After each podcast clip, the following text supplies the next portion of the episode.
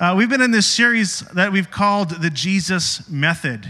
And it's, it's a way to live our lives. It's a way to show kindness. It's a way to show love to others by walking this world, by living our lives the way that Jesus did. Now, Jesus had a mission in mind.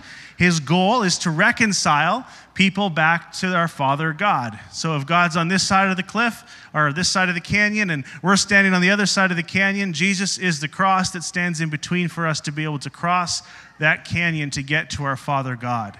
Jesus said in the book of John, He says, I am the way, the truth, and the life. No one comes to the Father except through me. And today I'm so grateful that the way that we respond to God is through His love for us. Without Him, there's no other way to get to heaven. And I'm grateful today for the love of Jesus. And I pray that as we get to the end of our message today, you'll have a little bit more of an understanding of who Jesus is and you'll have a little bit more of an understanding our place in his world. I mentioned a few times in our songs and our speaking today that God has created us, that God has a plan and a purpose for our lives, and I believe that full well.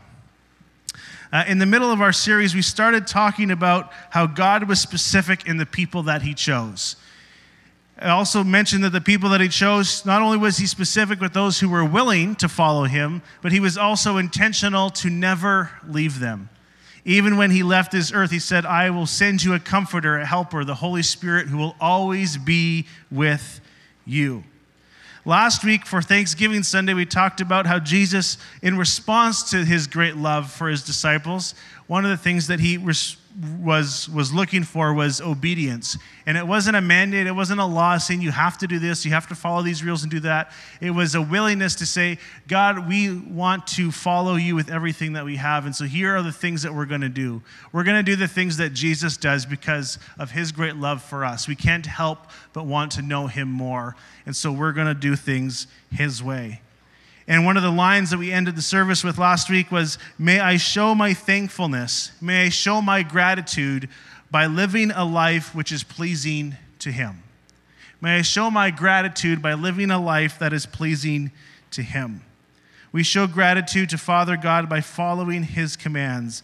And one of the greatest commands that He gave to us was love one another. Somebody say, love one another. Even if they hate you, what is the command? Even if they look ugly, even if they're smelly, even if they look like Pastor Gary. This is the Jesus method. His love was poured out for all people man, woman, old, young, doesn't matter. Culture, love was poured out for all people. And his greatest command was love one another. Why the Jesus method? I've asked myself this question um, because here's, here's the reality the enemy does not care what you believe. All right, you, you, you are free to believe whatever you want. The enemy doesn't care what you believe. What he cares about is what you do. Right? Nobody really cares about what you believe if the actions don't follow your belief. You know what I'm saying? So I could say I'm a Toronto Maple Leafs all that I want. And I can tell Corey, he's wearing the hat today, I'm a big Toronto Maple Leafs fan, but if I never watched a game, if I never, no one can go to a game, you can't get in there anyway. But if I never watched a game, never looked up stats online, never put on the jersey or the hat, how would you know? You wouldn't really believe me if I said I was a Toronto Maple Leafs fan. I am loosely a Toronto Maple Leafs fan if they are playing a game, I will cheer for them to win. But I don't intentionally watch a game. That's just for the record. That way I can cheer for all the teams and make everybody happy. But you can't serve two masters. Anybody know that's true? Bottom line is, is nobody cares what you believe, they care what you do. Right? And if your beliefs don't line up with your actions, we got a bit of a problem. All right, and so we want to do things in a way that shows love to one another, but also holds true to the words and the commands of Jesus as well. And so, one of the ways we do that is by imparting godly wisdom. Somebody say the word impart, impartation. How do we convince the world? How can I convince you that what I'm about to share with you this morning is true? How do we convince the world that the gospel message that we talk about is true? The good news message. The good news is simply this the gospel, when I say it, is this the gospel is God reconciling people back to Him through Jesus Christ. It's God restoring the world back to Him through Jesus. That's the basic, simplest form of the gospel message you could say. How do we convince people that that's true? How do we convince ourselves? How are you and I convinced that God truly wants to give me a second chance, a third chance, a fourth chance? How do I know it's true that God really does want to restore physically the earth that we stand on? Especially when we see crazy things like climate change and crazy earthly events that take place. How do we believe these things to be true that God actually wants this place to be a little bit better than how we found it? How do we convince people that that's true? How do we tell neighbors that Jesus truly is the way, the truth, and the life? And as we just shared a few minutes ago, we talked about dedication. How do we communicate to our children? And this is one that I think I get challenged with quite a bit. It challenges me in my faith, it challenges me as a father. God, how do my kids get to know you better? How can I see my kids engage with you better? I don't want them to do things for the sake of doing them. I don't want them to do them because I do them. But the fact of the matter is, is that when the kids watch me worship, when the kids see me open my Bible, when the kids see me pray, that was a good one. That was a good slip. That could have been, that could have been epic. Right? Because kids will replicate what mom and dad do. Right? Kids do what parents do. How do we share this news that Jesus is everything with our children? Well, we do it the same way that Jesus convinced his followers, his disciples, that those who were devoted to following him, that he truly was the Son of God. Do you think it was through miracles? Those are pretty amazing things that he did. We did a series this summer on the four messianic miracles, the miracles that nobody else could perform, only Jesus. Those are some incredible things, like raise somebody from the dead that has been dead for four days. That's an incredible messianic miracle. Only the Messiah could do it. Was that how he convinced them that he was true? It, start, it was a start, it was a help. It wasn't through wealth or political power. You can't buy loyalty because somebody else will just pay a higher price. And at the end of the day, money really doesn't fulfill anyway. Power doesn't really fulfill you anyway. So you can't convince somebody through, through rules or regulations or power or wealth. He didn't buy his loyalty. Jesus convinced his followers that he truly was the Son of God. He convinced his followers that God really cared about them. Jesus convinced his followers by demonstrating his love for them. This demonstration of love through the work of his disciples was to be the way the world would know that the good news was true, that God was real, and that God actually cared. And how is this truth communicated to us today? The answer is the same thing. The answer is love. Now, you've heard me preach about love before if you've been around for a while, and you know how many, how many here are Beatles fans? Anybody? So, what do the Beatles sing? All you need is. There you go.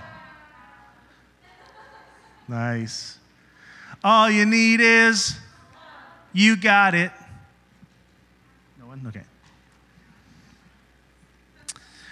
You can only convince someone that the gospel, the good news is true by first, I believe, experiencing the love of God personally, by experiencing the very presence of Jesus for yourself. You know, we may, uh, I'm not going to boast or brag or anything, but you know, there may be moments where we seem to put on a good show. We might sing a song really well, and you might go, Hey, I really like that they're doing kids' camp. I really like that the church down the road is doing all this cool stuff. And, and that's all fine and good. It's, it's one of the ways that we love, it's one of our, part of our processes to communicate the truth. But until you have a personal encounter with Jesus, it's really hard to believe this stuff because you don't know you're loved until you have that encounter. It's kind of like meeting somebody online, if you've ever done the online dating thing. I've never done that. I've done long distance relationships, but never met my significant other online. But you really don't make some firm commitments until you see that person face to face. Right? Like you're not going to, you might even get engaged, but you're not going to walk down the aisle until you meet that person face to face. This is kind of the same thing with Jesus. We might have many moments and learn all about him. We may know all the stories about him. We may even see some of the results all about him. But until we have that personal encounter with Jesus, it's really hard to know the truth. And that's my prayer is that we would create opportunities as a church on Sunday mornings throughout the week where you could experience the presence and even the power of Jesus. That you would have the opportunity to know that he is real. There's a great old verse and of course a good another old song that they'll know we are Christians by our love. The song sound itself sounds rather depressing and dark. I don't know why. It's supposed to be a pretty joyous song, but every version I've heard it has been really slow and boring and monotone and kind of scary and dark. It's like this is a joyous song that they'll know we are Christians by your love. Now, I know we have a couple parents in the room. Uh, for all of you parents in the room, I'm going to ask you this question. I really hope the answer is yes. But how many of you parents love your kids? Okay, let me make it easy for you. How many parents love your kids on their best day? on their best days, I even like my kids. But there are moments, right? They drive us absolutely crazy. Now,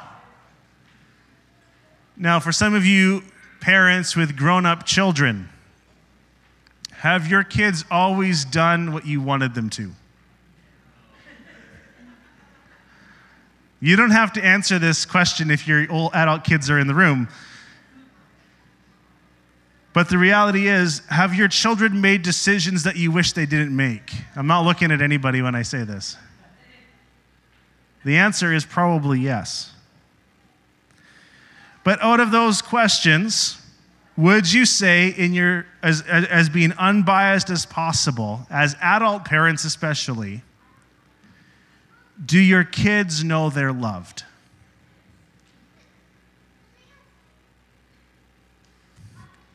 i love you buddy i like your airplane too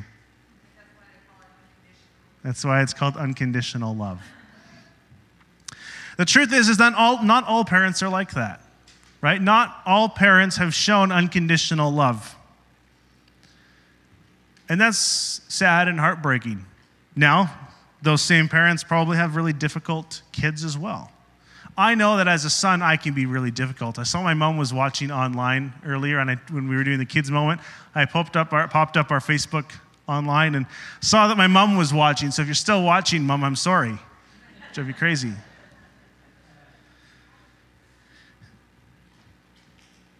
Now, I don't know about you, but I, growing up, I had a few chores around the house that I had to do. Now, chores is something that nobody likes to do.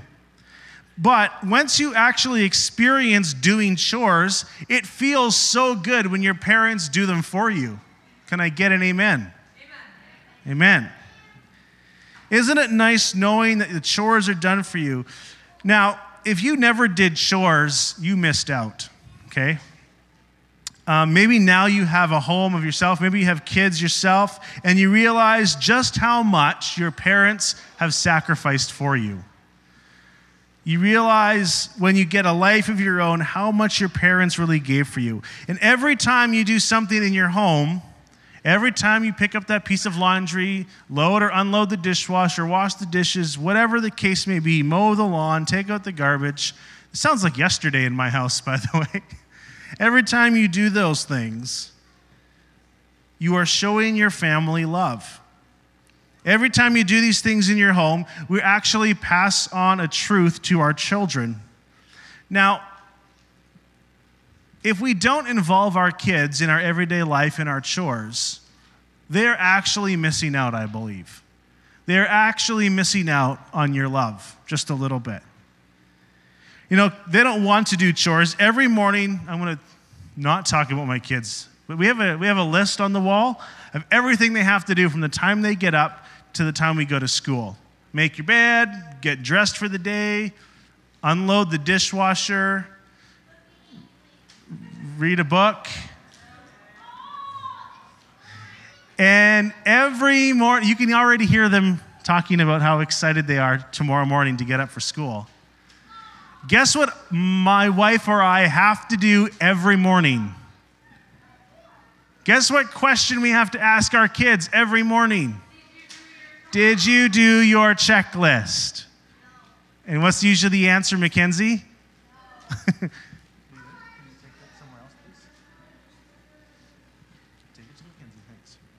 Almost every time, right? We have to in- remind them, but we choose to involve them.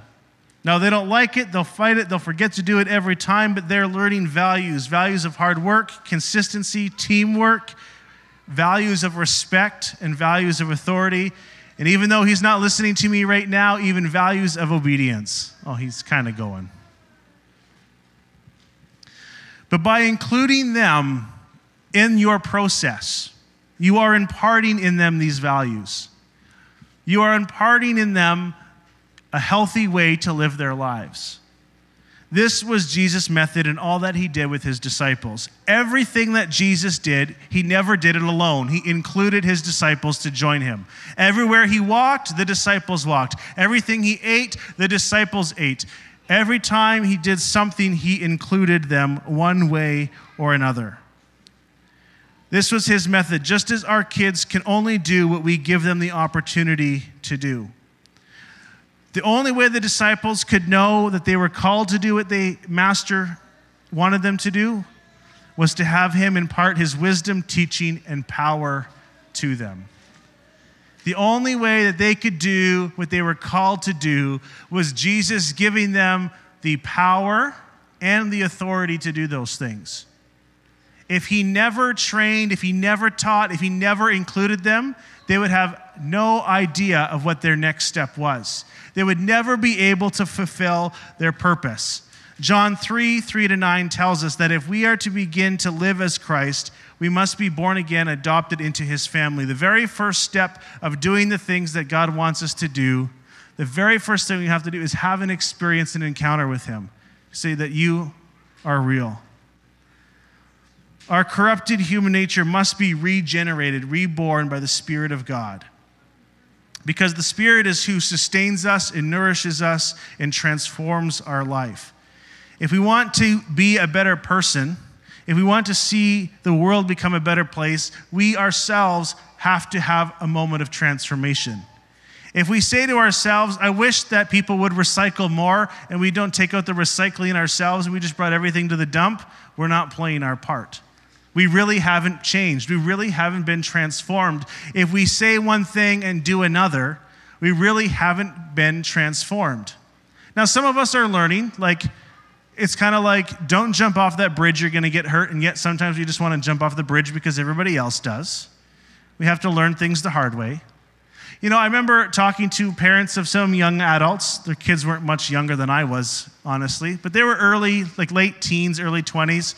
And they were reading this study, this book, saying that, that parents or that kids this age, like young adults, it says, you know, it's really not until they're like 25 when the light truly comes on in their mind because their brain is still developing. So they actually can't comprehend some of the decisions that they're making and the consequences because the light bulb hasn't fully come on. And the dad leans over to me and says, Yeah, they hit 25 and the light bulb was supposed to be on, but it kind of looks like it's just flickering sometimes. It's true. Sometimes we have a lapse in judgment. The fact is, unless we've had a moment of transformation, then nothing is ever going to change. Jesus knew and the disciples learned that if they were to continue the plan of the sharing the good news, they were going to need more than an experience. They were going to need a comforter, the Spirit of God Himself. It's worth noting that the disciples, that the disciples that were called by God got to see everything. They got to experience everything. They were involved in everything that Jesus did. And so here's, here's really the, the bottom line point that I make today. One, if we want to see a change take place in our own life, especially spiritually, find somebody, you might even be able to look around this room, find somebody that has gone through that spiritual change themselves and say, hey, can I spend some time with you? If you want to make a change in your life, just like a contractor, if you want to learn how to build a house, go spend some time with a house builder. If you want to learn how to wire your house, go spend some time with an electrician. And don't just sit and watch. Say, hey, can I do that too? And just don't electrocute yourself. If you want to learn how to build a paper airplane like dad, spend some time with dad and build a paper airplane. Take it to Mackenzie, please. Thank you. And once we start the process, once we start learning these new skills, once we start having this transformation take place, share it with somebody else. Because how many know if you ever want to learn how to do something, learn how to teach somebody else to do it? And you learn real fast. So, who's going to preach next week? Anybody? Anybody else want to preach next week? You can learn a lot about the Bible. Right? If I said to if I said to Abby, I'm going to pick on Abby today. If I said to you, Abby, next week you're going to preach, what's, what's, what, what are you going to do this week? You're going to go home and say, say I tell you, you're going to preach on Galatians 5. What are you going to do? You're going to go home, you're going to read all of Galatians 5, probably multiple times in multiple translations. You're probably going to call Pastor Katie and say, What can you tell me about Galatians 5? And then next week, you're going to come and you're going to share with us all about Galatians 5. And then the week after that, I'm going to come back and say, What did you learn about Galatians 5? And you will have known a lot more about Galatians 5, right? If you want to get better at something, if you want to do more of something, teach it to somebody else. This was Jesus' method. This is how he imparted his knowledge and his wisdom and his truth and his power. He gave people the opportunity. He gave people the opportunity to fail. Because failure is a part of learning, failure is a part of growing. I started today, usually I start my message with a verse from the Bible. Today I'm ending the message with a verse from the Bible, from the book of Galatians, chapter 5, just to give Abby a head start this morning. Galatians 5:16 says, "So I walk by the Spirit, so you will not gratify the desires of the flesh." Galatians 5:22 to 25 says this. But the fruit of the Spirit all the things that Jesus imparted to his followers and he imparts to us and we impart to other people. The fruit of the Spirit is love, joy, peace, forbearance, also known as patience. Somebody say patience. I'm not a patient person, by the way. Kindness, goodness, faithfulness, gentleness, and self control. Against such things there is no law. Those who belong to Christ have been crucified in the flesh with its passions and its desires. Since we live by the Spirit, let us keep in step with the Spirit. In other words, since we have been transformed, let us continue to be transformed and let us transform. Our lives, my life is significantly different since I chose to follow Jesus. There's great changes that have taken place in my life, and I'm not even the same person I was last week because this process is ongoing, never ending. Other people's lives are better because my life has been changed. My life is better when I see your life transformed. I learn something more about Jesus when I see new people come to faith in him. I learn something more about God when I see Him move in someone else's life. It really is a miracle. So let me pray for you today as we take this step of faith, and I'm going to invite you to do that with me in a second. So if you would just go ahead and just bow your heads and close your eyes, just as a sign of, of respect today, sign of reverence, but also just to bring peace to this moment.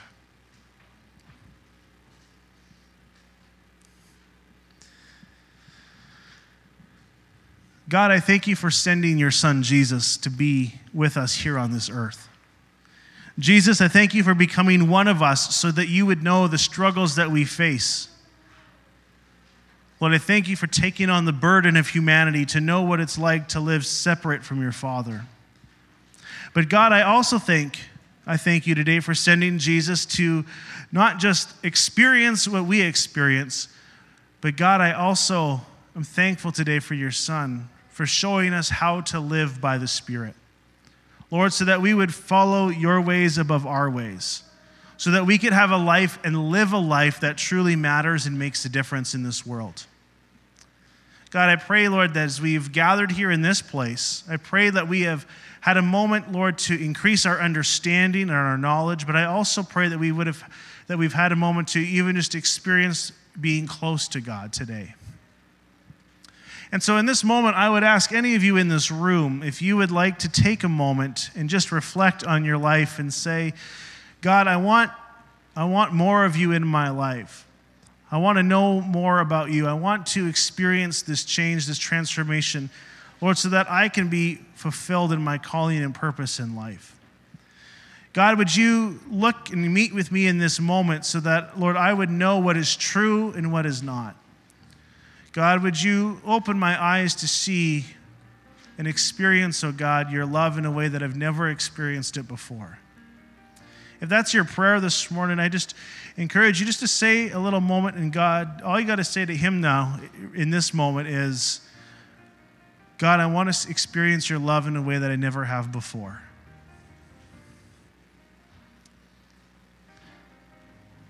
This is something that's very personal, really, between you and God. We celebrate it corporately, we celebrate it together, but the decision lies between you and God. And so, this is your moment. If your eyes are closed, your head is bowed, you have the opportunity right now to say, God, I want to experience your love in a way that I never have before. And that really is the first step of transformation. If you're online, I invite you to do the same thing today. Take a moment wherever you're watching from, just even you can still close your eyes and say, God, may I experience your love in a way that I never have before. And if out of that prayer you experience something new and you feel a desire that you want to be a part of God's family, if you want to follow Him, I make the next step really easy for you. And maybe you're not ready to make that decision today, maybe it'll take a little bit. But we made it really easy. We want you to make that decision we want you to tell somebody, hey, I want to know more. You know, I, I, I want to follow this Jesus because he made the life of disciples matter. He makes my life matter, and I want him to make my life matter. If you want to make that decision today, we want you to tell somebody, and the best way you can communicate that to us is our website. We make it useful for everything. thenorthshore.church slash follow. It tells you all about following Jesus. Fills out your name, tells us your story, and say, I want to make this decision. I want to follow Jesus. It's an intimate way to keep it between you and God and our pastors, and then we can celebrate together. But today I pray that you have experienced the grace, the mercy, the love, and the power of transformation. So, God, today, as you imparted wisdom on your disciples, on your followers, Lord, as you gave them the authority and the power and opportunity to do the things that you did, oh Lord, may we never sell ourselves short that you want to use us to do the same thing. Lord, may we continually show grace and mercy and love to the world around us. And of course, Lord, the greatest of these, may we never stop loving one another. Lord, as we want to see ourselves become successful, Lord, we want to see the world around us become successful. Lord, may we never stop loving one another. In your name I pray. Amen.